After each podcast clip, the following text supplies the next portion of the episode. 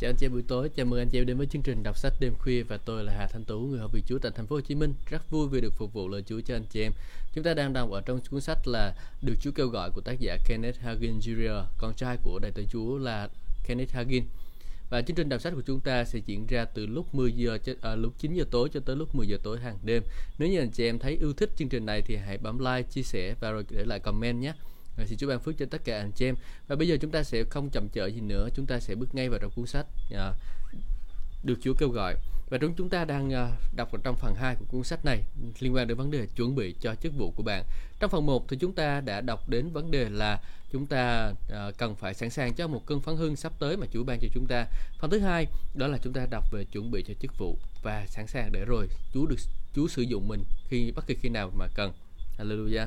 Bây giờ mình sẽ đọc uh, kim cương chưa mài dũa.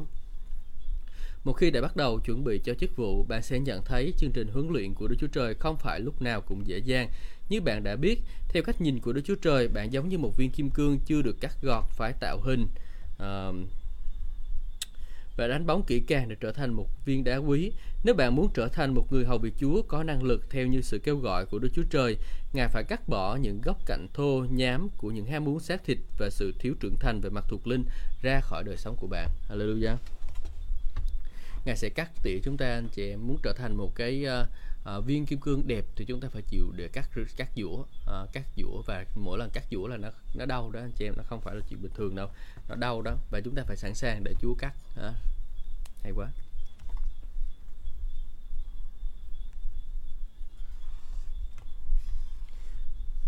Một viên kim cương chưa được mài dũa trông chẳng khác gì một hòn đá bình thường.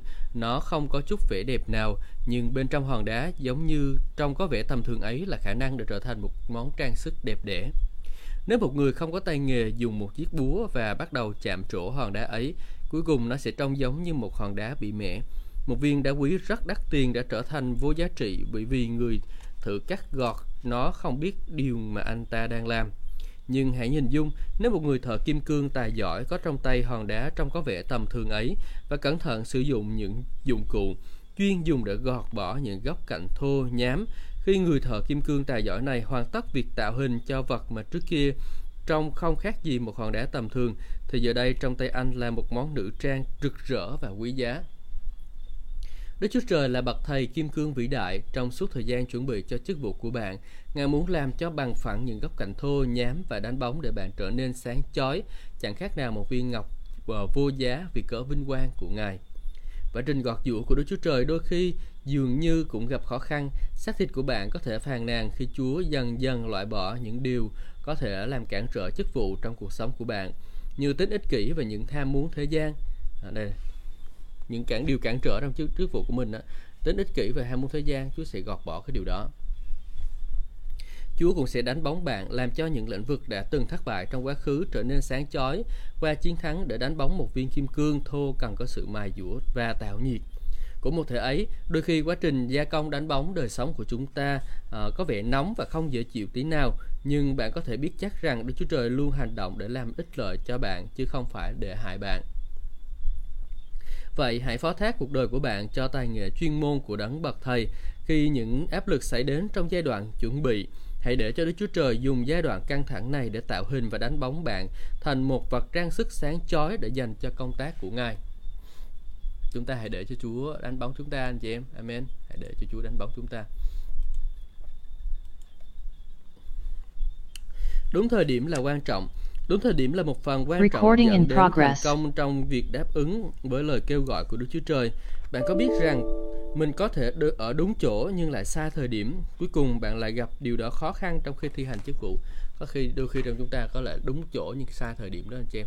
Và lúc đó thì chúng ta sẽ gặp khó khăn trong chức vụ đó. Ừ. Tôi từng biết có những người đã bỏ lỡ thời điểm của Đức Chúa Trời trong việc đáp ứng sự kêu gọi dành cho họ. Đôi khi họ đã hụt mất thời điểm tuyệt vời của Đức Chúa Trời bởi vì họ không muốn bắt mất sự đảm bảo về tài chính. Thay vì tìm kiếm Đức Chúa Trời để được biết được thời điểm của Ngài, họ lại chần chừ cho đến khi nào thấy muốn đi thì họ mới đáp ứng. Tuy nhiên, chúng tôi nhận thấy rằng những ai làm theo điều mình muốn mà không kể đến việc đáp ứng thời điểm của Đức Chúa Trời đều là những người không bao giờ đạt được điều gì đáng kể trong chức vụ họ đã đáp lại sự kêu gọi theo như điều kiện của họ thay vì theo những cái điều kiện của Đức Chúa Trời. Điều quan trọng là phải hành động đúng thời điểm của Đức Chúa Trời vì điều đó không chỉ ảnh hưởng đến cuộc đời của bạn mà còn liên quan đến cuộc đời của người khác. Vì sao lại như vậy?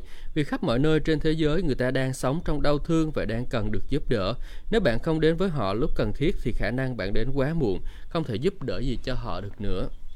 Dù muốn cứu giúp thì cũng đã trễ rồi. Chẳng hạn có lần tôi đã đọc bản kỹ thuật của một giáo sĩ về những cái việc xảy ra khi một khi ông đến một ngôi làng nọ ở châu Phi Vị tù trưởng của ngôi làng này đã được cứu nhiều người được cứu nhiều năm trước đây, nhưng ông không biết lời Chúa đủ để nói cho những người còn lại trong bộ lạc cách để được tái sinh. Vì thế ông đã cầu nguyện xin Đức Chúa Trời sai một người nào đó có thể đến để dẫn dắt bộ lạc của ông trở về cùng Ngài. Đang khi vị tù trưởng cầu nguyện, Chúa ban cho ông một khải tượng. Trong khải tượng có một người đàn ông đến làng rao giảng phúc âm và nhiều người trong dân làng được tái sinh. Nhiều năm trôi qua kể từ khi vị tù trưởng nhận được khải tượng, cuối cùng vị giáo sĩ mà viên tù trưởng đã thấy trong khải tượng cũng đến làng. Những lời đầu tiên thốt ra từ miệng của vị tù trưởng này là chúng tôi đã chờ ở đợi ông bấy lâu nay rồi. Ông là người mà tôi đã nhìn thấy trong khải tượng nhiều năm trước đây. Nhưng điều gì làm ông chậm trễ như vậy? Nhiều người trong bộ lạc của tôi đã chết mà không được biết Chúa Giêsu. Tại sao ông đến chậm như thế? Nhà truyền giáo này phải đối mặt với Đức Chúa Trời và ăn năn tội lỗi vì ông đã do dự, không chịu nhanh chóng đáp ứng lại sự kêu gọi của Đức Chúa Trời trên đời sống của ông. Lẽ ra ông phải đến sớm hơn, nhưng ông đã quyết định làm những việc khác trước. Ông muốn đảm bảo mọi sự, mọi chi tiết, um, đảm mọi chi tiết trong đời sống thường nhật phải có vẻ ổn định trước khi bước ra cánh đồng truyền giáo. Nhưng ông đã đi sai thời điểm của Chúa và kết quả là những người khác đã phải gánh chịu hậu quả. Nhà truyền giáo này kể lại rằng khi ông ăn năn trước mặt Đức Chúa Trời, những lời của vị tù trưởng này cứ vang vẳng bên tai của ông. Điều gì làm ông chậm trễ như vậy? Có gì khiến ông lâu như vậy? Thưa các bạn, lòng của con người tuyệt vọng ở khắp mọi nơi đang kêu khóc, cần được giúp đỡ. Ồ. Sự cuối cùng của thời đại này đã gần đến rồi. Hãy sốt sáng tìm kiếm Chúa để biết được thời điểm của Ngài muốn bạn bước vào chức vụ. Cầu mong bạn đừng bao giờ nghe câu điều gì khiến ông bà chậm trễ như vậy. Đáp lại sự kêu gọi của Đức Chúa Trời và chuẩn bị cho chức vụ thực sự là một cuộc hành trình của đức tin, nhưng tìm kiếm Đức Chúa Trời để biết được thời điểm mà Ngài chọn cũng rất quan trọng. Vậy hãy đặt đức tin của bạn vào một cách vững chắc trong lời của Chúa. Trong Chúa, hãy chuẩn bị tinh thần để bạn cùng với Đức Chúa Trời thành lập một đội. Có lời Chúa và Đức Thánh Linh ở bên trong giúp đỡ dẫn chắc, thì không điều gì có thể ngăn cản sự thành công của bạn trong chức vụ. Bạn có thể hoàn thành cuộc chạy trong niềm vui và làm trọn sự kêu gọi của mình. Ừ, cảm ơn Chúa. Chúng ta hãy học điều đó anh chị em hãy học điều đó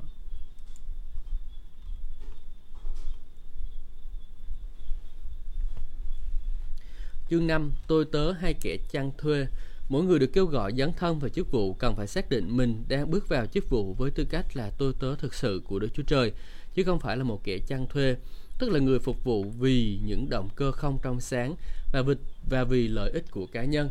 Ừ. Bạn động cơ để bước vào chức vụ của bạn là gì? Bạn có tấm lòng muốn phục vụ người khác không? Bạn có đau lòng khi nhìn thấy những con người đang cần được giúp đỡ khẩn cấp hoặc là bị trói buộc bởi ma quỷ không? Khải tượng của bạn khi bước uh, bước vào chức vụ có thể phải là phải là làm chứng cho người khác để giải thoát họ bằng lẽ thật của phúc âm. Hay bạn chỉ nghĩ đến việc xây dựng một tên tuổi lớn, một chức vụ lớn và danh tiếng cùng với của cải cho chức chính mình? Trả lời những câu hỏi này sẽ giúp bạn lượng giá động cơ bước vào chức vụ của mình. Nếu bạn muốn làm vui lòng Đức Chúa Trời thì điều quan trọng là phải đảm bảo mình có động cơ thuần khiết ngay cả khi trước khi đáp lại sự kêu gọi của Đức Chúa Trời. Việc tra xét động cơ cá nhân nên được tiếp tục tiến hành suốt đời và suốt thời gian thi hành chức vụ của bạn.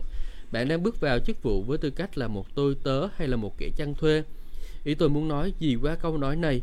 Từ điển giải thích từ liệu kinh thánh của vai từ doulos trong tiếng Hy Lạp được dịch là tôi tớ trong Kinh Thánh, có nghĩa là thuận phục một cách tự nguyện, không bị trói buộc hay là ép buộc. Thêm một từ điển khác, tôi tớ có nghĩa là người giúp đỡ hay là phụ giúp người khác. Tôi tớ mang ý nghĩa của một người có thái độ khiêm nhường và thuận phục trong sự phục vụ người khác. Mặt khác, từ chăn thuê có nghĩa là một người làm việc chỉ vì tiền công. Nói cách khác, động cơ của người chăn thuê khi bước vào chức vụ là vì lợi lộc cá nhân, chứ không phải vì lợi ích của người khác. Ừ. Ý tưởng trọng tâm của bạn khi nghĩ đến chức vụ là gì? Có phải bạn chỉ nghĩ đến chính mình không? Những điều mà bạn tập trung nghĩ đến sẽ giúp đỡ xác xác định bạn có tấm lòng của tôi tớ hay tấm lòng của kẻ chăn thuê. Vậy hãy lượng giá xem bạn thường nghĩ đến điều gì trong phần lớn thì giờ của mình và hướng đến điều gì trong suy nghĩ của bạn. Hãy tra xét xem phần lớn những lời cầu nguyện và cầu xin của bạn với Chúa tập trung vào điều gì khi bạn nói chuyện với Ngài về chức vụ. Sau đó, hãy hoàn thành thành thật tự hỏi chính mình, điều quan trọng nhất đối với tôi khi đáp lại sự kêu gọi của Đức Chúa Trời để bước vào chức vụ là gì? Đó có phải là sự thăng tiến của bạn? Có phải bạn chỉ quan tâm đến việc có một chiếc xe mới, một ngôi nhà mới, một máy bay mới, một tòa nhà đẹp cho chức vụ? Có, có bạn có có phải lý do chính để bạn bước vào chức vụ là muốn thấy người ta được giải thoát khỏi sự giam cầm của sa tăng tội lỗi và bệnh tật? Nếu lý do chính của bạn để bước vào chức vụ là xây dựng một chức vụ lớn và có được tiếng tâm giữa vòng các cơ đốc nhân, thì những động cơ của bạn đã sai rồi. Những động cơ của bạn để đáp lại sự kêu gọi của vào chức vụ phải luôn là giải phóng những người bị giam cầm và giúp xây dựng vương quốc của Đức Chúa Trời. Ừ. Chúng ta phải xem lại nhé. Xem động cơ thực sự của mình khi bước vào chức vụ là gì? Oh, hallelujah Chúa ơi chúng con cảm ơn Ngài vì thật là tốt lành khi chúng con được ở trong nhà của Ngài Chúa ơi. Ngợi khen Chúa Ngài là Chúa trời của chúng con. Xin giúp đỡ chúng con trở thành một người trang chiên một người trang nhân từ quan tâm đến chiên. Chúa ơi xin giúp đỡ con. Hallelujah giúp đỡ chúng con rồi chúng con bước vào trong chức vụ bởi vì uh, chúng con muốn được uh, hầu việc Ngài Chúa ơi chứ không phải là bởi vì chúng con um, bởi vì tiền bạc. Chúa ơi xin giúp đỡ con. Hallelujah.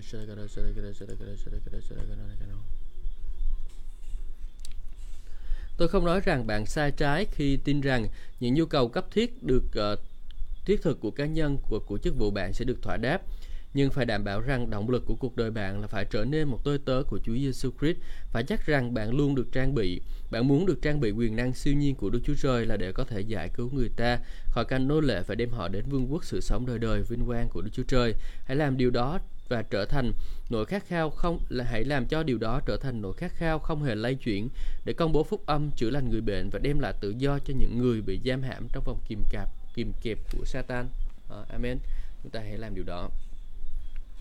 Tôi tớ chứ không phải nô lệ. Người hầu việc Chúa không trở thành một tôi tớ của Đức Chúa Trời bởi vì ép buộc họ phải phục vụ Ngài. Đức Chúa Trời không kêu gọi những nô lệ cho chức vụ. Không, những người phụng sự phúc âm là những người tôi tớ tự nguyện của Chúa. Một tôi tớ tự nguyện là người tình nguyện quyết định lựa chọn làm tôi tớ của Chúa bởi vì Đức Chúa Trời yêu cầu người ấy noi gương Chúa Giêsu. Chúa Giêsu đã nêu gương cho chúng ta, Ngài tự hạ mình xuống đến thế gian này để phục vụ nhân loại. Philip chương số 2 câu số 5 đến câu số 8 Hãy cùng một tâm tình như Chúa Cứu Thế Giêsu đã có vì Ngài vốn có bản thể của Đức Chúa Trời nhưng không coi sự bình đẳng của mình với Đức Chúa Trời là điều phải nắm giữ. Nhưng chính Ngài tự bỏ mình mang lấy bản thể của một tôi tớ trở nên giống như loài người có hình dạng như một người.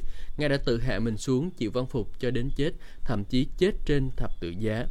Chúa Giêsu đã đến thế gian này với mục đích phục vụ nhân loại. Trong suốt những ngày thi hành chức vụ của Ngài trên đất, Chúa Giêsu đã đáp ứng cho nhu cầu của con người nhưng Ngài đã bày tỏ tấm lòng phục vụ rõ nhất là khi sẵn lòng đến thế thập tự giá để cứu chuộc nhân loại qua sự chết, sự chôn và sự sống lại của Ngài. Chúa Giêsu, người trang chiên tốt lành đã bằng lòng phó chính mạng sống cho bài chiên của Ngài. Giăng chương số 10 câu số 11. Cách duy nhất để chúng ta có thể bày tỏ Chúa Giêsu cho thế gian này là trở nên giống như Ngài, có nghĩa là chúng ta phải vui lòng phó chính mình để phục vụ người khác với một tấm lòng của một tôi tớ. Sứ đồ Phaolô cũng nêu cho chúng ta tấm gương về một tôi tớ tự nguyện của Chúa qua đời sống hy sinh của ông cho người khác. Ông nói, vì dù tôi được tự do đối với mọi người, chính tôi tự làm nô lệ cho tất cả để có thể chinh phục được nhiều người hơn. Corinto nhất chương số 9 câu số 19 Tuy nhiên, bạn cần lưu ý rằng trở nên một tôi tớ không có nghĩa là Phaolô phải cố gắng làm vui lòng người khác mà lại không vâng lời của Đức Chúa Trời. Galatia Galati chương số 1 câu số 10 nói rằng Vậy giờ đây tôi cố gắng để được lòng của loài người hay Đức Chúa Trời hay tôi cố tìm cách làm đẹp lòng loài người chăng? Nếu tôi vẫn muốn làm đẹp lòng loài người thì tôi không phải là đầy tớ của Chúa cứu thế. Trong câu này về thực chất Phaolô muốn nói, tôi cố gắng làm vui lòng đấng để kêu gọi tôi trở nên một đầy tớ, chứ không phải làm vui lòng những người cố gắng ép buộc tôi sống theo cách của họ. Phải, Phaolô có tấm lòng của một tôi tớ và chăm sóc cho nhu cầu của những người khác nhưng ông là người làm vui lòng Đức Chúa Trời chứ không phải là vui lòng người ta.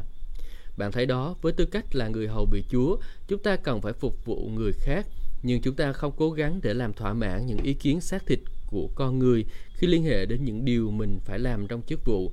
Đầu tiên và trước hết, chúng ta phải chắc chắn mình đang hầu việc Đức Chúa Trời. Ừ. Efeso chương số 6 câu số 6 Không phải chỉ vâng phục trước mặt chủ, Làm việc chỉ để lấy lòng người mà thôi. Nhưng hãy như người tôi tớ của Chúa Cứu Thế, Hết lòng làm theo ý muốn của Đức Chúa Trời. Từ đó, hãy lưu ý đến một vấn đề quan trọng nữa. Nếu bạn không có tấm lòng và muốn làm theo ý muốn của Đức Chúa Trời, Thì bạn không thể là một tôi tớ hữu dụng. Vậy hãy chắc rằng việc bạn thực hiện chỉ ý chỉ của Đức Chúa Trời là xuất phát từ một tấm lòng tự nguyện, chứ không phải từ một đầu óc có ý thức về bổn phận hay là điều này, hai điều này khác nhau rất xa. Bạn thấy đó, bạn có thể nuôi dưỡng trong lòng một thái độ miễn cưỡng, ngay cả khi bạn đang vâng theo những gì chúa muốn mình làm. Trên thực tế, khi có thái độ không đúng đắn thì bạn là một nô lệ hơn là tôi tớ của đức chúa trời. Đức chúa trời lại không muốn có một nô lệ bắt đắc dĩ. Và nếu bạn đang làm theo ý muốn của đức chúa trời từ đầu óc hơn là từ tấm lòng, bạn sẽ gặp rắc rối to trong chức vụ nhưng khi bạn tự nguyện hầu việc Đức Chúa Trời bởi tấm lòng, bạn không chỉ đang vâng lời mà còn là một tôi tớ tự nguyện của Chúa Giêsu Christ. Kinh Thánh dạy rằng người sẵn lòng và vâng lời sẽ được ăn những sản vật tốt nhất của đất và được phước. Ừ. Cảm ơn Chúa. Mục sư trở thành sư bị mục. Đáng tiếc nhiều người tự nhận mình là người hầu bị Chúa nhưng không phải những đầy tớ động cơ chính của họ trong chức vụ là có được danh vọng và của cải chứ không phải phục vụ người khác bởi tấm lòng trong sạch. Có nhiều người được kêu gọi vào chức vụ đã quên mất việc chăm sóc đến người khác. Thay vào đó họ đang bị nung đốt bởi những khải tượng về chức vụ lớn lao, đem lại sự vinh hiển cho bản thân, quyền lực, thanh thế và sự tiện nghi của đời sống. Ừ. Chẳng hạn, một số người hầu vị Chúa muốn trở thành những diễn giả có tên tuổi lớn như là Smith Wigglesworth hay là Catherine Kuhlman uh, họ muốn được nổi tiếng để danh họ được tôn cao hơn là muốn đáp ứng nhu cầu của những người khác. Điều đó được chứng tỏ họ có tấm lòng của những kẻ chăn thuê chứ không phải tấm lòng của đầy tớ.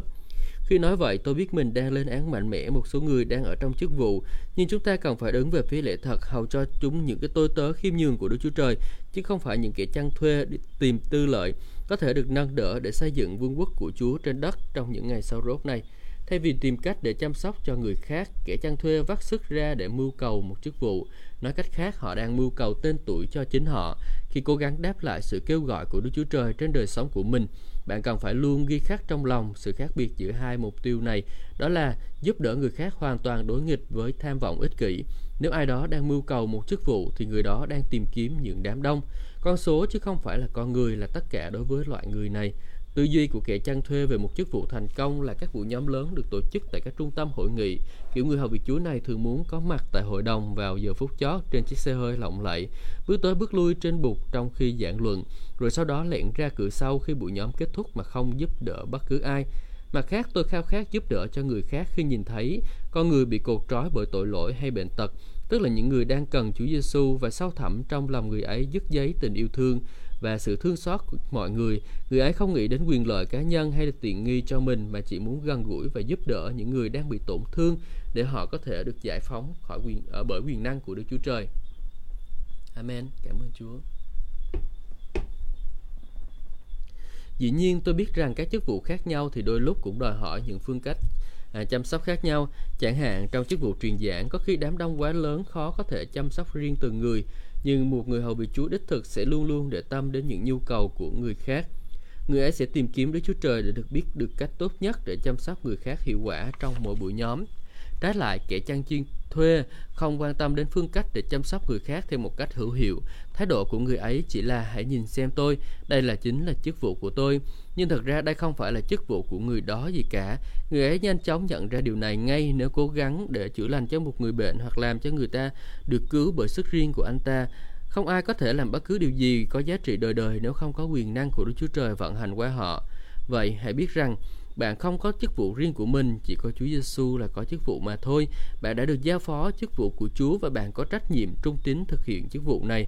Một người hầu việc Chúa đã nói rằng, hãy bỏ qua chức vụ của bạn để bạn có thể làm công việc của Chúa Giêsu Christ. Bạn có thể được bạn được kêu gọi để phục vụ Đức Chúa Trời và người khác chứ không phải để phục vụ cho chính bạn. Và khi bạn nương nơi quyền năng của Chúa để trang bị cho chính mình, Ngài sẽ hành động qua bạn để chăm sóc cho người khác. Ừ.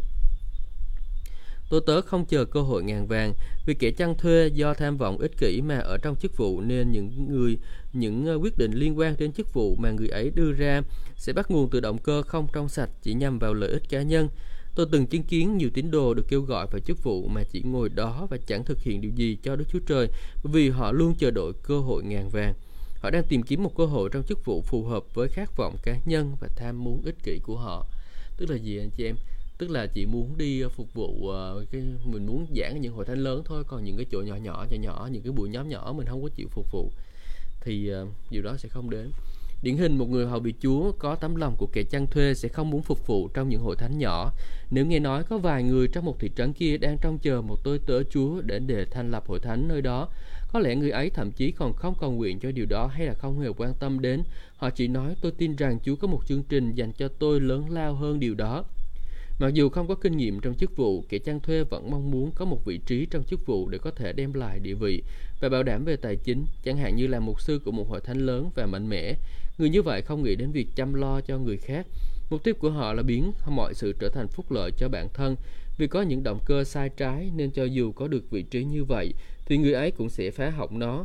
Khi một kẻ chăn thuê xem xét những cơ hội trong chức vụ, họ suy nghĩ ở đó có gì dành cho tôi? Thông thường một kẻ chăn thuê muốn nghe lời hứa có được bao nhiêu tiền trước khi nhận lời mời giảng, hoặc là họ muốn có được một vị trí trong ban lãnh đạo. Họ, trong người đó quan tâm đến lợi lộc riêng hơn là nhận biết ý muốn của chúa trong các vấn đề. Tôi tới tôi nhớ đến một mục sư trẻ chưa có kinh nghiệm, mới bắt đầu hầu bị chúa, chưa có nơi nào để giảng. Tôi đang đứng gần đó khi có một mục sư ở hội thánh khác mời anh ta đến giảng ở hội thánh mình người hầu vị chúa trẻ tuổi ấy trả lời Ồ, tôi sẽ cầu nguyện về điều đó, tôi sẽ trả lời ông sau. Khi nghe người đó nói như vậy, tôi nghĩ vì sao anh ta không nhận lời mời đến giảng tại đó? Tôi biết anh chưa có nơi nào để giảng trong 6 tháng tới. Amen. Hãy khiêm nhường anh chị em và sẵn sàng phục vụ. Đó được không? Sau đó tôi hỏi người hầu vị chúa trẻ tuổi này vì lý do vì sao anh không nhận lời mời. Anh ta đáp đó chỉ là một hội thánh nhỏ ở miền quê. Thực ra tôi sẽ phải bỏ ra chi phí để đến đó giảng. Khi nghe câu nói ấy, tôi hiểu vì sao người này không có chỗ nào để giảng trong 6 tháng tới. Anh không sẵn sàng đi đến bất cứ nơi nào mà Đức Chúa Trời đã mở ra cơ hội. Ừ. Nhớ nha anh chị em, Đức Chúa Trời sẽ mở ra cơ hội cho anh chị em chứ không phải là tự mình ấy đâu. À, cho nên là khi mà cơ hội đến thì chúng ta đừng có nói rằng là để tôi cầu nguyện cái kiểu này kiểu kia nha anh chị em. mà nói là Amen. Đó, con sẵn sàng đi nơi nào Chúa muốn con đi, con làm những điều mà Chúa muốn con làm mới nhỏ mới hội thánh mới, chưa có gì mới học xong trường kinh thánh xong chưa có được giảng chỗ nào hết à, còn bài đặt à, phải mời người này phải có tiền giảng phải có tiền dẫn hiến cho mình thì mình mới giảng xin lỗi người này không có tấm lòng của một tôi tớ mà chỉ quan tâm đến lợi ích có thể thu gặt được từ việc giảng luận hơn là đáp ứng nhu cầu cho người khác đó là thái độ hoàn toàn không phù hợp với kinh thánh. Bất cứ ai được kêu gọi vào chức vụ phải sẵn sàng đi bất cứ nơi nào mà Đức Chúa Trời dẫn dắt mình.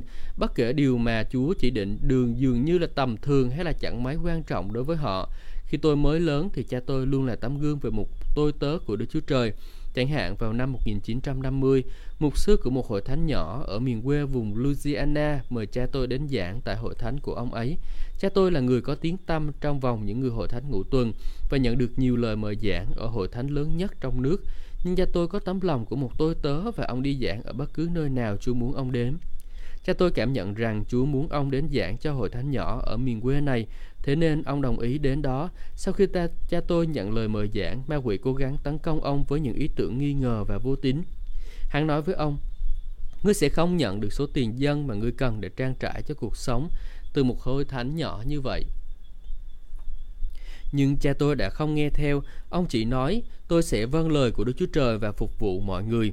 Cha tôi hoàn tất các buổi nhóm do ông đang tổ chức trong hội thánh nhỏ, hội thánh lớn ở tiểu bang khác, rồi lên đường đi đến Louisiana để bắt đầu nhóm họp với hội thánh nhỏ tại miền quê này. Vị mục sư cùng với vợ ông chào đón cha tôi tại ngôi nhà khiêm tốn của họ. Những người giản dị này chỉ có một cái bếp dầu cùng với nhà vệ sinh ở xa nhà thay vì phòng tắm ở trong nhà.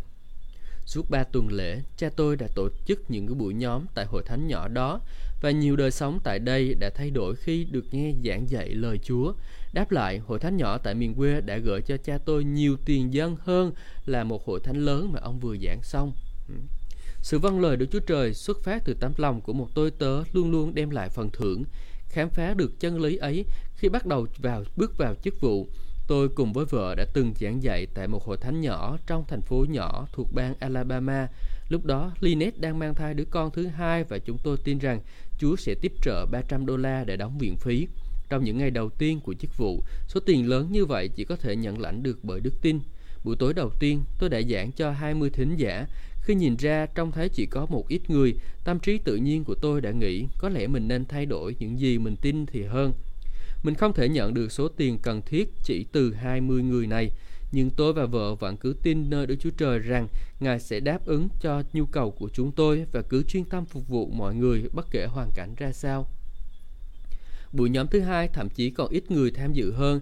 Theo lẽ thường thì khó có khả năng để nhận được 300 đô la, nhưng chúng tôi cứ tiếp tục cung ứng lễ thật của Đức Chúa Trời cho mọi người. Lời Chúa đã mang đến phước hạnh cho những người này. Trước buổi nhóm cuối cùng, số người tham dự đã gia tăng. Đến lúc buổi nhóm cuối cùng kết thúc, khi tôi và Lynette chuẩn bị rời hội thánh nơi ấy, thì có một người đàn ông tiến lên và trao cho tôi tờ ngân phiếu. Vì một sư ở đó cũng gửi cho chúng tôi số tiền dân của hội thánh. Khi đã ngồi trên xe của mình, chúng tôi xem lại tổng số tiền dân và đã nhận được chính xác số tiền mà chúng tôi tin là Đức Chúa Trời sẽ ban cho mình. Điều tôi muốn nhấn mạnh ở đây đó là nếu bạn sẵn lòng vâng lời Chúa và nếu bạn chuyên tâm phục vụ người khác thì bạn không cần phải lo lắng gì về nhu cầu của mình bởi vì bạn đã trung tín phục vụ người khác, Đức Chúa Trời sẽ chăm lo cho bạn. Cảm ơn Chúa. Bạn nên luôn hầu việc với tinh thần vì ích lợi của người khác khi chăm lo cho mọi người với tấm lòng yêu thương và tận tụy của người đầy tớ. Chức vụ của bạn sẽ được tăng trưởng dù giảng dạy cho đám đông hay là âm thầm phục vụ đằng sau hậu trường. Bạn có thể biết chắc một điều, Đức Chúa Trời thành tín luôn ban thưởng cho những ai hầu việc bằng tấm lòng trong sạch của một đầy tớ. Anh chị em ha, Đức Chúa Trời sẽ luôn ban thưởng cho những ai có một tấm lòng trong sạch của một đầy tớ. Và chúng ta hãy học như vậy anh chị em. Hallelujah sẵn lòng chịu thiệt vì phúc âm. Chúa Giêsu là đầu của hội thánh đã kêu gọi chúng ta làm những đại diện cho Ngài trên đất này, là những đại diện của Chúa Giêsu. Chúng ta phải quên mình hầu việc giống như Ngài đã làm trong suốt thời gian thi hành chức vụ trên đất. Chúa Giêsu không hề bận tâm đến nhu cầu hay là những thiếu thốn riêng của Ngài. Thay vì thế, Ngài luôn quan tâm đến nhu cầu của con người. À, Ngài đến thế gian để phục vụ người ta chứ không phải để được phục vụ. Trong đời sống cá nhân, mỗi ngày chúng ta phải lựa chọn hoặc bước đi theo xác thịt hoặc bước đi trong thánh linh. Khi sống theo xác thịt, đời sống của chúng ta dễ trở thành ích kỷ. Nếu sống theo xác thịt, chúng ta chỉ muốn làm những điều mình muốn và mình thích. Nhưng là những người phụng sự phúc âm, chúng ta phải sống theo thánh linh của Đức Chúa Trời và phải nhấn phấn đấu để trở nên giống như Chúa Giêsu. Chúng ta là tôi tớ của Đấng Christ và chúng ta cần phải sẵn lòng chịu nhiều bất tiện vì cớ phúc âm để phục vụ mọi người. Đôi khi trong chức vụ, việc phải chịu những bất tiện cho riêng của mình, cho riêng mình cũng là một phần trong sự hầu việc Đức Chúa Trời cách trung tín, dù phải trả giá ra sao. Là con trai của một người rao giảng lời Chúa nên tôi biết rất rõ điều này. Tôi còn nhớ khi còn nhỏ, nhiều lần gia đình tôi định ngồi xuống để ăn bữa tối, nhưng rồi lại nghe tiếng chuông điện thoại reo. Người ta luôn cần sự giúp đỡ của cha tôi. Bất cứ những ai lớn lên trong gia đình của người hầu bị Chúa đều có thể kể cho bạn nghe những câu chuyện giống hệt như vậy. Nếu phải thường xuyên rời bàn ăn để giúp đỡ ai đó, rồi sau đó trở về khi mọi người đã ăn xong, chỉ còn lại thức ăn nguội lạnh trên bàn thì thật không dễ chịu chút nào. Ngay cả về phần gia đình của người hầu bị Chúa cũng thế, họ cũng không cảm thấy dễ chịu. Bởi đó, mỗi thành viên trong gia đình của người hầu vị Chúa cũng đều cần phải học biết để thêm lên tấm lòng của người tôi tớ. Khi ai đó có nhu cầu cấp bách, bạn không thể nói, xin hãy gọi lại vào lúc thuận tiện hơn, tôi đang ăn mà Tấm lòng của bạn là tấm lòng của một người chăn thuê nếu bạn bảo mọi người hãy gọi lại lúc thuận tiện hơn cho bạn. Nếu có người gặp nhu cầu bức thiết với tư cách là tôi tớ thật của Chúa Giêsu Christ, bạn phải luôn sẵn sàng để giúp đỡ người ấy, bất kể phiền hà ra sao. Nhưng như vậy không có nghĩa là một người hầu vì Chúa có thể cho phép người khác bắt mình làm việc đến kiệt sức. Người đó phải biết dành thời giờ để nghỉ ngơi cùng với gia đình và đảm bảo có được thời giờ ở riêng với Chúa, nếu không thì thể chất sẽ kiệt sức. Đáng tiếc là tôi biết một số người hầu bị Chúa không sẵn làng, sẵn lòng chịu phiền vì bất cứ ai cả. Một số mục sư thậm chí còn từ chối thức dậy vào lúc nửa đêm để gọi điện cho bệnh viện khi có một tín đồ trong hội thánh cần được đưa đi cấp cứu. Có lẽ bạn nói, may quá, tôi không phải là mục sư, tuy nhiên nguyên tắc này vẫn không hề thay đổi. Khi còn là một phục sư phụ tá, tôi nói với vị mục sư chủ tọa, suốt 30 năm rồi, ông đã phải thức giấc bất cứ lúc nào trong đêm để giúp đỡ những người trong hội thánh khi họ có nhu cầu cấp thiết. Và tôi tiếp tục, thưa mục sư, Ông cần phải nghỉ ngơi, sao ông không đặt điện thoại của hội thánh tại nhà tôi? Nếu có ai cần mục sư vào lúc nửa đêm, tôi sẽ giúp đỡ người đó. Tôi sẽ không gọi điện cho ông để nhờ giúp đỡ trừ khi tôi buộc phải làm vậy. Vị mục sư chủ tọa đồng ý và tôi bắt đầu nhận những cú điện thoại gọi đến lúc đêm khuya khi những người trong hội thánh gặp nhu cầu khẩn cấp. Xin đừng nghĩ đến trách rằng trách nhiệm như vậy của mục sư là dễ thực hiện. Không hề, chẳng có gì vui cả ngay lúc ngủ say mà phải thức giấc vào lúc 3 giờ sáng. Vì tiếng chuông điện thoại reo, chẳng thú vị gì khi phải vùng dậy khỏi chiếc giường, mặc vội quần áo và lìa gia đình ấm êm. Phóng xe đến phòng cấp cứu càng nhanh càng tốt để giúp đỡ ai đó đang có nhu cầu. Nhưng sự thật là không phải thi hành chức vụ lúc nào cũng tràn đầy niềm vui. Hầu như thi hành chức vụ đồng nghĩa với việc, với công việc. Tuy nhiên đó là một công việc rất đáng làm và là một thử thách cho cá nhân. Điều cần nói ở đây là nếu bạn là người hầu việc Chúa, một tôi tớ của Chúa, bạn phải sẵn lòng cầu thay và chăm lo cho những người khác khi họ có nhu cầu trong lúc gặp khó khăn. Cho dù điều đó đem đến cho bạn nhiều điều bất tiện, đó chính là phần việc của bạn để làm tròn trách nhiệm tôi tớ của Đức Chúa Trời đối với con người. Cũng trong hội thánh mà tôi là một sư phụ tá tại đó, có một phụ nữ tên là Millie sắp chết vì bệnh lupus, một căn bệnh liên quan đến da và khớp. Chị thường thức giấc vào lúc nửa đêm vì những cơn đau dữ dội hành hạ và không thể nào ngủ lại được.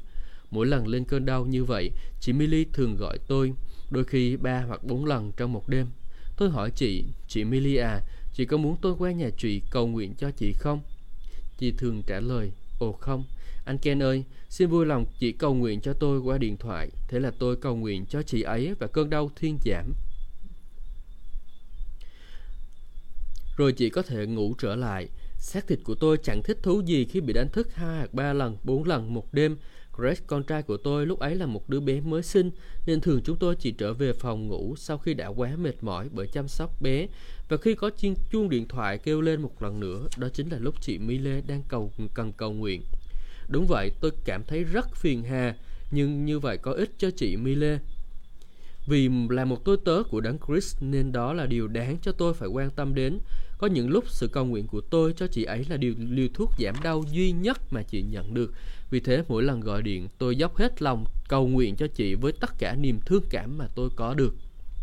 Người ta có thể nói vì sao chị Mueller không được chữa lành Tôi cũng hỏi Chúa câu hỏi y như vậy. Tôi đã cầu nguyện lại Đức Chúa Trời vì sao con không thể giúp chị Miller nhận biết rằng chị có thể được chữa lành hoàn toàn khỏi căn bệnh này, chứ không chỉ được thuyên giảm đôi chút và tạm thời. Nhưng chẳng hiểu vì sao, dù tôi có nói gì đi chăng nữa thì tôi cũng không sao làm cho chị Miller thấu hiểu được lẽ thật này. Thế là tôi phải chăm sóc cho chị ấy theo cách tốt nhất mà tôi có thể làm cho đến lúc chị về với Chúa. Một số người hầu việc Chúa có thể phát biểu, tôi không sao chịu đựng nổi khi phải nghe tiếng chuông điện thoại réo suốt cả ngày lẫn đêm. Nếu có thái độ ấy, tốt hơn là phải biết rằng bạn sẽ không bao giờ trở thành một mục sư được. Mục sư là phải trực điện thoại 24 giờ một ngày, 365 ngày một năm. Bạn thấy đó, người ta không giả vờ bị khó khăn hay cần được cấp cứu nhất là vào lúc nửa đêm. Những cảnh ngặt nghèo thường xảy ra bất ngờ và người ta cần một mục sư để giúp đỡ và chăm lo cho họ. Trong hội thánh nhỏ, bạn có thể là mục sư duy nhất và do đó bạn là người duy nhất phải sẵn sàng để giúp đỡ cho tín hữu vào mọi lúc. Tuy nhiên, trong hội thánh lớn, trách nhiệm đó có thể chia sẻ với người khác. Từ năm 1985, tôi là mục sư của hội thánh Bible Rema tại Broken Arrow, bang Oklahoma. Lúc nào cũng có một thành viên trong ban trị sự phục trách trực điện thoại. Chúng tôi có một đường dây nóng 24 trên 24 để cho mọi tín đồ trong hội thánh có thể gọi đến khi gặp sự cố khẩn cấp. Vài năm trước đây, chuông điện thoại của tôi vang lên vào lúc đêm khuya, một buổi tối thứ bảy. Cú điện thoại ấy từ một trong những mục sư cộng sự của tôi. Lúc đó anh đang trực điện thoại. mục sư cộng sự báo cho tôi biết có một tín đồ trong hội thánh đã đưa được đưa vào bệnh viện trong tình trạng nguy kịch. Dù đã là nửa đêm và tôi biết cộng sự của mình đang ở trong bệnh viện, tôi vẫn muốn đích thân đến chăm sóc cho người bệnh và gia đình của ông ấy. Khi tôi bước vào phòng bệnh, người nhà của bệnh nhân sửng sốt nhìn tôi và nói, Chào mục sư, ông đang làm gì ở đây vậy? Tôi nói với họ tôi chỉ đang chăm sóc bài chiên của tôi. Là mục sư, tôi muốn chăm sóc cho anh chị em khi gặp khó khăn. Họ chống chế, nhưng thưa mục sư, ông cần được nghỉ ngơi, sáng mai ông phải giảng. Tôi đáp lại, không sao, bây giờ chính là lúc ông bà đang cần tôi. Tôi sẽ giảng cho hội thánh vào sáng mai, còn ngay bây giờ tôi có mặt ở đây để chăm sóc cho các bạn. Cảm ơn Chúa. Dễ dàng tiếp xúc Bạn thấy đó, bạn không thể chỉ trở thành tôi tớ trong buổi sáng Chủ nhật mà thôi. Bạn có biết ý tôi đang muốn nói về điều gì không? Tôi muốn nói rằng người hầu việc Chúa trong chức vụ phải là người luôn sẵn sàng và là người mà người khác có thể dễ dàng tiếp xúc. Cho dù làm vậy đồng nghĩa với việc bạn phải hy sinh về phần mình, người ta cần một người hầu vị Chúa có thể dễ dàng rời chạm được, tức là một người có thể hòa đồng với mọi người và tự làm cho mình trở nên trang hòa giữa họ. Không ở đâu điều này đúng hơn trong chức vụ trang bày. Một người chăn thật sự luôn ở giữa và trang hòa với chiên trong bầy của mình. Ông không phải là một người nổi tiếng nào đó, đứng sau bục giảng và giảng vào mỗi chủ nhật rồi sau đó bước nhanh ra khỏi cửa. Ông phải là người luôn tự làm cho mình thật gần gũi với hội chúng. Tôi thích chơi trong đội bóng của hội thánh chúng tôi. Chơi bóng đem lại cơ hội tốt để biết rõ một số tín đồ trong hội thánh cũng như là gia đình của họ. Tôi rất thích dùng cách này để tìm hiểu người trong hội thánh của mình. Nhưng đó chỉ là một cách. Các tôi tớ của Chúa phải nghĩ ra nhiều cách để làm cho họ trở nên gần gũi với hội chúng. Khi bạn hiểu biết về sự và phục vụ người ta bằng tấm lòng khiêm nhường, bạn cũng sẽ chỉ dạy cho họ biết cách để trở nên những tôi tớ. Thường thì họ tìm cách để bày tỏ lòng kính trọng và biết ơn qua việc muốn làm một nguồn phước cho bạn. Thực ra không phải lúc nào tôi tớ thật cũng thoải mái khi để người khác phục vụ mình. Nhưng điều quan trọng ở đây là bạn phải học tập thế nào để được phục vụ cũng như để phục vụ. Đức Chúa Trời đã chỉ định cho các chi thể trong thân thể của Đấng Christ phải phục vụ lẫn nhau. Tuy nhiên, phải cẩn thận đừng để cho bạn bắt đầu trong chờ để được phục vụ. Nếu bạn thấy khó chịu vì người khác không phục vụ theo ý mình, thì hãy xem xét lại thái độ này. Những kiểu suy nghĩ như tôi đáng được cư xử tốt hơn, bày tỏ thái độ của kẻ chăn thuê chứ không phải là của một tôi tớ. Chỉ hãy tin cậy Chúa sẽ đáp ứng nhu cầu của bạn khi bạn chuyên tâm vào việc đáp ứng cho nhu cầu của người khác và khi bạn làm trọn sự kêu gọi của Đức Chúa Trời trên đời sống của mình, đừng bao giờ quên rằng bạn là đại diện của Chúa Giêsu Christ. Hãy phấn đấu để trở nên mẫu người giống người hầu việc giống như Chúa Giêsu lúc còn ở trên thế gian. Đó là người có thể dễ dàng tiếp xúc và sẵn sàng chịu thiệt thòi để phục vụ và giúp đỡ mọi người. Hallelujah. Chúng ta đang đọc trong cuốn sách là được Chúa kêu gọi, tác giả Kenneth Hagin Jr. là con trai của đại tử Chúa Kenneth Hagin và anh chị em ơi, chúng ta là những người hầu việc Chúa, chúng ta phải ý thức được rằng là cái công tác của mình làm nó rất là quý giá, rất là cao trọng anh chị em nhưng mà nó cũng đòi hỏi cái tấm lòng của một người tôi tớ sẵn sàng hy sinh những cái sự thoải mái, sự tiện nghi trong đời sống của mình để rồi mà mình bước vào trong chức vụ đó mình uh, hầu vị Chúa anh chị em hầu vị Chúa là hầu vị con người đó anh chị em ạ. Chúng ta phải uh, đặt mình vào trong cái vị trí đó để rồi uh, để rồi chúng ta có thể kinh nghiệm được điều đó nha anh chị em.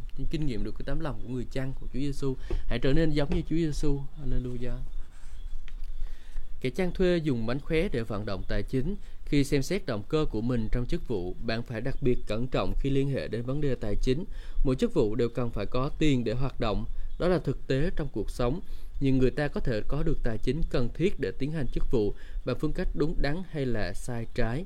Hãy đảm bảo rằng những phương pháp vận động tài chính của bạn phản ánh tấm lòng của một tôi tớ, chứ không phải là một kẻ chăn thuê chỉ muốn thu lợi cho cá nhân. Kẻ chăn thuê thúc ép người ta dâng tiền vào chức vụ của mình, sau đó người ấy phung phí tiền bạc cho những tiện nghi và hưởng thụ cá nhân, cũng thường dùng những mánh khóe để thuyết phục mọi người dâng hiến cho mình. Theo một định nghĩa trong từ điển, mánh khóe là thủ đoạn xảo quyệt, lôi cuốn sự quan tâm của mọi người để đạt được kết quả mong muốn. Sử dụng mánh khóe trong chức vụ để vận động tài chính là một phương pháp kiếm tiền của kẻ chăn thuê. Bạn có thể tặng một đĩa CD hay là một quyển sách cho người ta khi họ dâng cho bạn một số tiền nhưng đó là chuyện khác khi bạn sử dụng những mánh khóe tinh vi và những cái lời hứa hẹn mà mình không thể thực hiện được nhằm dụ dỗ người ta dâng hiến bạn cần phải hết sức cẩn thận trong lĩnh vực tài chính này à, hãy xem xét những động cơ của bạn khi khởi xướng những chương trình mới trong chức vụ. Chẳng hạn bạn có ý định xây một tòa nhà mới để có thêm tiếng tăm cho chính mình không? Bạn có ý định in một quyển sách để thu lợi không?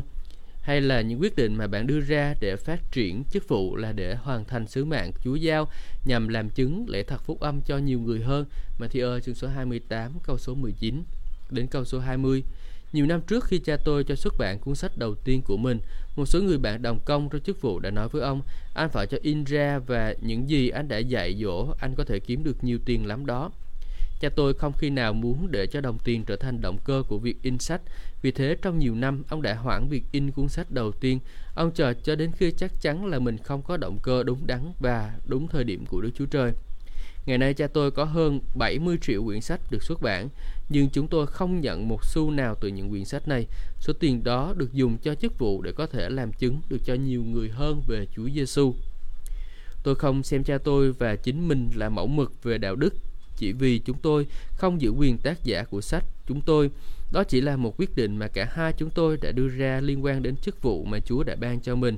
Một người có thể sống nhờ vào lợi nhuận của những quyển sách mà mình viết ra một cách hợp pháp và hợp đạo đức.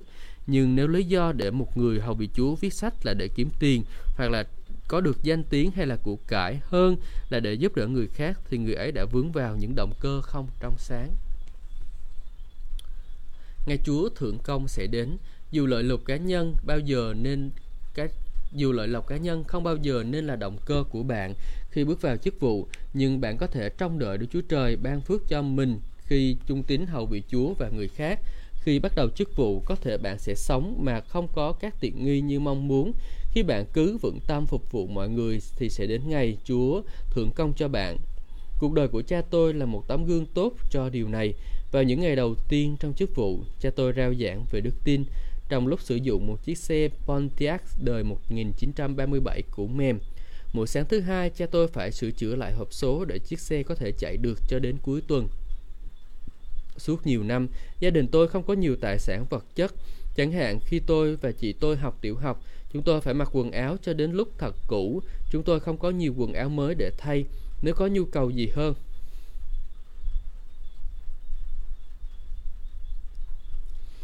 chẳng hạn như tiền để dự những cái cuộc giả ngoại do hội thánh tổ chức thì chúng tôi phải vận dụng đức tin của chính mình mà tin vào sự tiếp trợ tài chính của Đức Chúa Trời. Trong chức vụ của mình, tôi đã từng biết cảm giác ra sao khi bụng đói cồn cào, nhưng nhìn nhưng nhìn vào tủ thức ăn thì thấy trống không. Tôi biết ở trong chức vụ là gì, ấy là kiếm được rất ít tiền và lái được một chiếc xe rượu rã mà các bộ phận của nó gần như muốn rời ra hết nhưng tôi biết được thế nào là nhận lãnh phần thưởng của Đức Chúa Trời ban cho sự trung tín. Tôi không bao giờ quên một ngày vào năm 1976 khi hai vợ chồng đứng trong nhà xe của mình và bật khóc khi nhìn thấy hai chiếc xe mới tinh mà Đức Chúa Trời ban cho chúng tôi qua người khác. Chúng tôi không phải trả một cách nào cho những chiếc xe, đó chỉ là một trong những yêu ơn phước mà Chúa đã ban cho khi chúng tôi hết lòng trung tín vâng lời Ngài trong chức vụ. Tôi chắc chắn rằng nếu bạn biết phục vụ con người thì bạn sẽ được chăm sóc bởi chính vua trên muôn vua. Ngài sẽ chăm sóc cho bạn khi bạn chăm sóc con dân của Ngài. Thật tuyệt vời khi ngày ban thưởng của Đức Chúa Trời đến. Nhưng tôi không tìm thấy, tôi tìm thấy niềm vui lớn nhất của mình trong chức vụ là qua việc phục vụ người ta chứ không phải vì nhận được những ơn phước của Đức Chúa Trời cho bản thân. Điều gì sẽ xảy ra nếu người đó nói với bạn nếu bạn hứa là sẽ không tiếp tục phục vụ người khác nữa thì bạn sẽ được giữ lấy mọi phước hạnh vật chất và tiền bạc mà mình đã nhận trong chức vụ. Lúc đó bạn sẽ trả lời thế nào? Tôi biết mình phải trả lời ra sao. Tôi sẽ đáp. Thế thì tôi sẽ thế thì hãy lấy hết các phước hạnh ấy đi. Những phước hạnh vật chất ấy sẽ trở thành vô nghĩa nếu tôi phải đánh đổi chúng bằng cái giá của việc từ bỏ sự chăm sóc cho sự sống đời đời của con người. Khi chuẩn bị bước vào chức vụ, bằng mọi giá bạn phải tránh cạm bẫy của tấm lòng kẻ chăn thuê. Những người phục vụ có tấm lòng của kẻ chăn thuê trong bề ngoài thì dường như họ là những kẻ, những người đang thành công trong chức vụ, nhưng họ sẽ không nhận được bất kỳ phần thưởng nào ở thiên đàng vì những gì họ đã thu được là bởi động cơ sai trái. Rồi sẽ đến ngày những người đó phải chịu phán xét bởi đấng đứng đầu của hội thánh như Corinto nhì chương số 5 câu số 10. Tôi không biết họ sẽ trả lời ra sao khi chủ với chủ khi ngài hỏi họ rằng ngươi là tôi tớ phục vụ dân ta hay là chỉ mua là một kẻ chăn thuê ừ. anh chị em ơi chúng ta phải xây dựng đời sống của mình trở thành một người uh, có tinh thần của cái việc trang bày nha anh chị em. Là một người trang chứ không phải là một người trang thuê anh chị em nhé. Hãy uh, tin trung tín trong nhà của Chúa. Hãy lắng nghe tiếng của Chúa. Hãy làm theo và hãy trở thành một người trang bày trung tín của Ngài. Chúa Ngài sẽ nhớ công anh chị em. Chúa Ngài nhớ đến những điều anh chị em làm. Hallelujah. Vậy, khi đáp lại sự kêu gọi của Đức Chúa Trời trên đời sống mình, bạn hãy quyết tâm làm điều gì đó với động cơ à, thuần khiết của một tôi tớ trung tín. Phải bắt đầu hiểu rằng chính bạn là người phải giúp đỡ những ai đang đau khổ, làm lạc và sẽ đi đến địa ngục. Được đặt mục tiêu về một chức vụ lớn lao, nhưng hãy tập trung vào khải tượng chăm sóc cho người sẽ rơi xuống vực thẳm của sự chết, đi đến cửa địa ngục đời đời mà không hề được ai cứu giúp. hãy giảng cho họ và chia sẻ cho họ về phúc tin mừng của phúc âm trong quyền năng của Đức Thánh Linh và kéo họ ra khỏi nanh vuốt của Satan. Về phần những người những ngày tháng còn lại của cuộc đời và của chức vụ thì bạn hãy giữ cho ngọn lửa khao khát phục vụ con người luôn được bùng cháy trong chính mình. Như vậy, khi bạn tiến lên để làm trọn chức vụ của mình, bạn sẽ đặt chính mình trong vị trí đúng đắn mà Đức Chúa Trời đã kêu gọi, đó là trở thành một tôi tớ thật của Chúa Giêsu Christ, chứ không phải là một kẻ chăn thuê đi tìm kiếm lợi lộc cho riêng mình. Ừ. Cảm ơn Chúa, những bài học rất là sâu sắc, được chịu khổ trong chức vụ. Hallelujah, xin Chúa ban phước cho tất cả chúng ta. Amen. Chúng ta sẽ đọc qua chương 6 của cuốn sách um, được Chúa kêu gọi tác giả Kenneth Hagin Jr. Anh chị em có thể mua cuốn sách này, đặt mua cuốn sách này trên trang web lời đức tin.com ừ. Trong phần nhà sách Những điều kiện để trở thành để thành công trong chức vụ Chức vụ thành công không phải tự nhiên mà có chỉ vì bạn được Đức Chúa Trời kêu gọi. Bạn cần phải đáp ứng những điều kiện nhất định trong Kinh Thánh nếu muốn thành công trong sự kêu gọi của mình. Thứ nhất, hãy chuyên cần. Một trong những đòi hỏi đầu tiên để đạt gặt hái được thành công trong chức vụ đó là tính chuyên cần. Chuyên cần có nghĩa là kiên định, nghiêm túc, đầy nghị lực. Bạn phải cần mẫn học tập và chuẩn bị chính mình cho nhiệm vụ đặt ra trước mắt. Timothy nhất chương số 4 câu số 13 đến câu số 16, Timothy nhì chương số 2 câu số 15. Nhiệm vụ của bạn mang một ý nghĩa đời đời. Công việc của bạn là nói với người khác rằng Chúa Giêsu Christ là đấng cứu rỗi, chữa lành, giải cứu và Ngài sẽ trở lại thế gian một lần nữa. Bạn có nhiệm vụ vô cùng hệ trọng trước mặt Đức Chúa Trời là phải cần mẫn chuẩn bị để đem sứ điệp này đến với thế gian. Bạn việc bạn có hoàn thành trọng trách này hay không sẽ ảnh hưởng trực tiếp đến đời sống của nhiều người cho đến đời đời. Thực ra, chuyên cần là một điều kiện để thành công trong mọi lĩnh vực của cuộc sống. Bạn sẽ không thể thành công nếu có thái độ tôi có làm được tích sự gì cơ chứ. Chẳng hạn, không ai có thể trở thành một nhà vô địch nếu mà không cần mẫn tập luyện và trong giới kinh doanh, những người đạt đến vị trí quản trị cao nhất thường là những người đã tự rèn luyện và học tập hết sức cần mẫn để có thể đảm đương được những trọng trách nặng nề của vị trí này. Anh gary anh rể của tôi, là một ví dụ điển hình về người đạt được thành công trong nghề nghiệp nhờ tính cần mẫn. Vào lúc năm 30 tuổi, anh Gary đã là thống đốc của một ngân hàng và làm sao điều này có thể xảy ra? Đó là nhờ sự cần mẫn, chuẩn bị học hành trong lĩnh vực mà anh đã chọn. Anh Gary đã không thể trở thành thống đốc của ngân hàng của riêng mình nếu anh chỉ làm việc 8 giờ mỗi ngày như bao nhân viên ngân hàng khác, rồi sau đó về nhà, bỏ ra cả buổi tối để xem TV. Anh đã dùng thời giờ riêng của mình để học tập chăm chỉ nhằm có được bằng cấp về tài chính cũng như là tốt nghiệp chương trình cao học về ngân hàng. Anh Gary cũng không ngừng học tập dù đã có được nhiều bằng cấp. Mỗi tối, sau khi những nhân viên ngân hàng khác đang vui chơi hoặc nghỉ ngơi, anh lại tiếp tục nghiên cứu những ấn phẩm mới nhất về ngành ngân hàng và tài chính. Sự học tập cần mẫn của anh Gary đã không uổng phí. Những nhân viên quan quản trị ngân hàng nhận thấy anh luôn đưa ra những sáng kiến cải tiến và những lời bình luận sâu sắc. Thăng tiến này nối tiếp thăng tiến khác đến với Gary khi anh chứng tỏ mình là một vốn quý có, giá trị lớn cho ngân hàng. Cuối cùng anh đã trở thành thống đốc ngân hàng của chính mình và giờ đây anh đang lãnh đạo một tập đoàn nắm quyền sở hữu nhiều ngân hàng. Cần mẫn là bí quyết của anh Gary để thành công trong ngành ngân kinh doanh ngân hàng. Nguyên tắc cũng được áp dụng trong lĩnh vực thuộc linh. Cần mẫn học tập và chuẩn bị là một trong những bí quyết đạt được thành công trong chức vụ. Khi chuẩn bị cho chức vụ, có một một quặng mỏ thuộc linh chôn giấu đầy dẫy những báu vật trong lời Đức Chúa Trời được đặt trước mặt bạn. Người khác có thể chỉ cho bạn thấy những mạch vàng, bạc, đá quý. Họ có thể cung cấp cho bạn những dụng cụ cần thiết để khai thác kho báu này, nhưng không thể khai bác kho, khai thác kho báu của Chúa Trời thay cho bạn. Chỉ có bạn mới có thể khai thác những báu vật trong lời Chúa cho chính mình. Bạn là người duy nhất có thể đào sâu vào lời Chúa, tìm kiếm những lời hứa của Đức Chúa Trời và làm cho những lời ấy trở nên hiện thực trong đời sống và chức vụ của mình. Khai thác mỏ không phải là những nhặt những viên đá trên mặt đất lên. Công việc này đòi hỏi cần mẫn và nỗ lực rất nhiều, làm việc vất vả để đào bới những báu vật được chôn giấu sâu trong lòng đất. Trong lĩnh vực thuộc linh cũng đòi hỏi những nỗ lực tương tự như vậy, cần chăm chỉ, cố gắng và hết lòng để trở nên vững vàng trong lời Đức Chúa Trời và dày dạn trong bước đi đức tin. Không phải lúc nào mọi việc cũng dễ dàng, bạn không chỉ cần có đức tin cần mẫn mà cần có cả lòng quyết tâm và tính nhẫn nhục chịu đựng.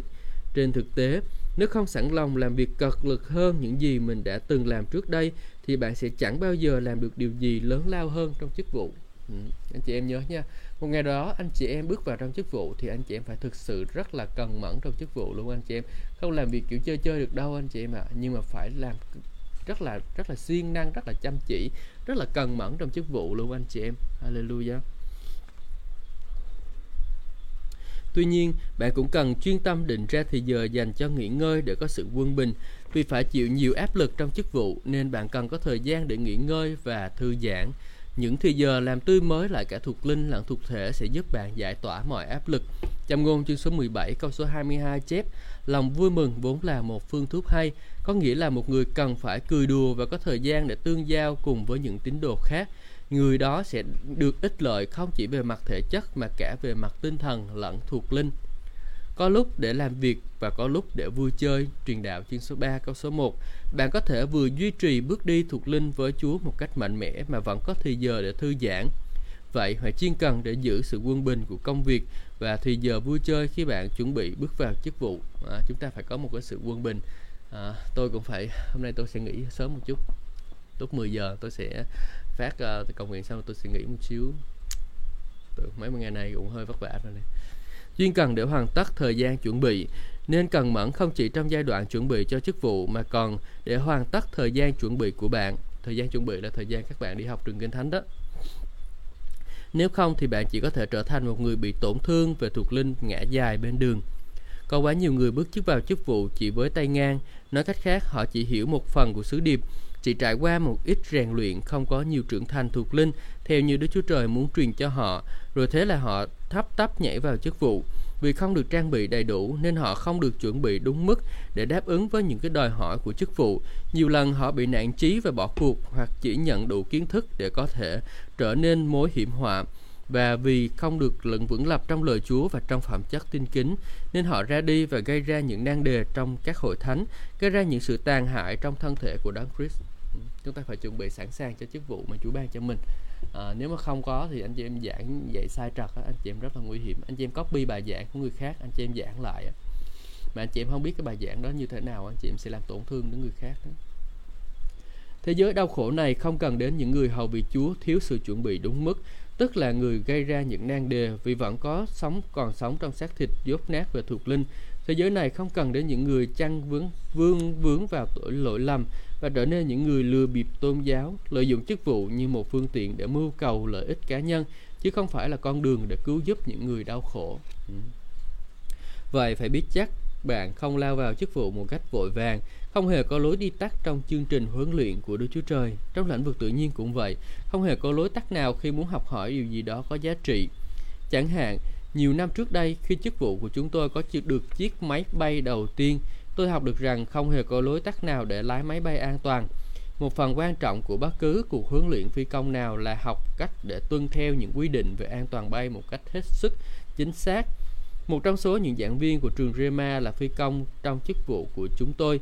Ông đã có nhiều năm kinh nghiệm làm việc cả trong lực lượng không quân lẫn trong ngành hàng không tư nhân. Trong suốt những năm tháng bay của mình, ông chưa bao giờ gặp sự cố Nguyên nhân khiến ông có được một thành tích xuất sắc về an toàn bay như vậy là vì ông không bao giờ đi tắt trong việc kiểm tra các bộ phận theo danh mục có tính chất hệ thống trước khi bay. Tôi có vài cơ hội được bay cùng với phi công của chúng tôi. Tôi quan sát ông mỗi khi chúng tôi chuẩn bị cắt cách. Ông kiểm tra mọi thứ trên máy bay một cách chậm rãi và thận trọng, từ các bánh xe cho đến dầu và nhiên liệu. Chúng tôi không bao giờ khởi sự lăn bánh cho đến khi đã cẩn thận hoàn thành việc kiểm tra danh mục các bộ phận trước khi bay. Ông luôn tuân theo những quy định an toàn như đã được huấn luyện. Những phi công bỏ qua việc kiểm tra an toàn trước khi bay sẽ gây tai họa cho bản thân. Chẳng hạn như tôi biết một doanh nhân trẻ và thành đạt đã có lần bỏ qua việc kiểm tra an toàn khi lái khi lái chiếc máy bay hai động cơ của mình. Doanh nhân trẻ này gọi điện cho phi trường và nói với các kỹ thuật viên cơ khí Xin vui lòng chuẩn bị máy bay của tôi. Tôi sẽ lái máy bay để đưa một số người đến San Francisco ăn trưa. Khi doanh nhân này đến sân bay, anh cứ đinh ninh rằng những yêu cầu của mình đã được thực hiện mà không tiến hành việc kiểm tra tổng quát mà mỗi khi mỗi mỗi phi công cần phải làm trước mỗi chuyến bay. Anh và các bạn chỉ lên máy bay và nhanh chóng lao ra đường băng. Người doanh nhân này không biết rằng những người thợ cơ khí đã không có thời giờ để đổ nhiên liệu cho chiếc máy bay trước khi anh đến. Vì vậy, ngay khi chiếc máy bay vừa cất cánh khỏi đường băng thì những động cơ nổ lục khục và ngừng hẳn. Chiếc máy bay rơi xuống và mọi người trên đó đều chết. Vì vội vã nên người này đã bất cẩn và bỏ qua những dự phòng về an toàn bay. Anh đã phải trả giá bằng chính mạng sống của mình và các bạn. Cũng vậy, bạn có thể gây ra tổn thất nghiêm trọng trong cuộc sống và chức vụ của mình việc cứ cố bước đi theo lối tắt trong việc chuẩn bị cho chức vụ của bạn. Đó là một trong những lý do vì sao bạn không nên thử bước vào chức vụ trước khi đã được chuẩn bị. Bạn thấy đó, ma quỷ biết cách làm thế nào để mở ra những cánh cửa thoạt trong có vẻ tốt đẹp nhưng lại đẩy bạn ra khỏi ý muốn của Đức Chúa Trời dành cho cuộc đời của bạn. Một số học viên của trung tâm huấn luyện kinh thánh Rema đã phạm sai lầm khi hấp tấp lìa bỏ nơi huấn luyện của họ. Lúc mới đến trường Rema, họ tuyên bố, tôi biết Đức Chúa Trời kêu gọi tôi ở đây, nhưng rồi sau kỳ nghỉ Giáng sinh, chúng tôi đã nhận được thư của các học viên đó nói rằng tôi sẽ không tiếp tục theo đuổi chương trình còn lại của năm học. Một cánh cửa đã mở ra cho chức vụ, tôi sắp nhận vị trí đó. Anh chị biết, biết không? Trong trường kinh thánh ưu việt của chúng tôi, nhiều người không có thao tác được cái trường kinh thánh họ không thể học hết được bởi vì họ bỏ cuộc và tôi không biết Chúa sẽ sử dụng họ như thế nào nếu Đức Chúa Trời kêu gọi một người bước vào chương trình huấn luyện 2 năm cho chức vụ, Ngài không muốn người đó bỏ đi và bôn ba bước vào chức vụ chỉ sau có 4 tháng. Đó không phải là cách Đức Chúa Trời làm việc. Chúa muốn người ta cần mẫn chuẩn bị chính mình để họ có thể được trang bị về mặt thuộc linh khi bước vào chức vụ. Tại trường Kinh Thánh mà tôi đã học khi còn trẻ, tôi thấy nhiều sinh viên đã phạm phải sai lầm này và đã hấp tấp rời bỏ khóa huấn luyện. Một số học viên chỉ mới sau một năm đã bỏ học rồi nói, tôi không thể chờ đợi, tôi phải đi rao giảng. Một vài người trong số họ đã tổ chức được vài buổi nhóm và có lúc dường như họ đã thực hiện tốt chức vụ. Nhưng khi gặp khó khăn, họ không có đủ sự dày dặn trong bước đi đức tin để đứng vững trên lời Đức Chúa Trời. Rồi chẳng bao lâu sau, chức vụ của họ thất bại. Tin tức cuối cùng mà tôi nghe được về những người này đó là họ đã lì bỏ chức vụ để làm những công việc ngoài đời. Rất là khó khăn anh chị em ha. Hallelujah.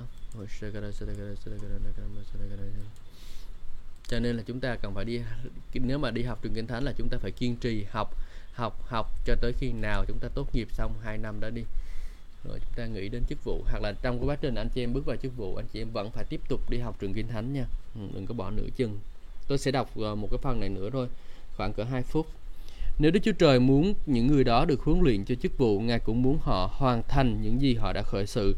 Đức Chúa Trời không đột nhiên đổi ý về kế hoạch của Ngài dành cho đời sống của họ. Khi quyết định không học xong khóa huấn luyện, thì họ đã bước ra khỏi ý muốn của Đức Chúa Trời. Đó là lý do vì sao mà mọi sự không thuận lợi cho họ. Bạn biết đó, chúng ta không có đủ thời gian để lãng phí trong việc phạm sai lầm như vậy đối với sự kêu gọi của Đức Chúa Trời ma quỷ đang làm quá nhiều người đau đớn đang khi họ cần được giải phóng bởi quyền năng của lời Chúa. Còn những người phục vụ phúc âm đã đi lệch hướng để rồi phải trả giá đắt. Thế giới đầy dạy những người khổ sở và bối rối bởi các mưu trước của ma quỷ. Chúng ta cần phải đến với họ càng sớm càng tốt. Người ta đang cần chúng ta chia sẻ thật sẽ lẽ thật trong lời Chúa để họ được giải thoát.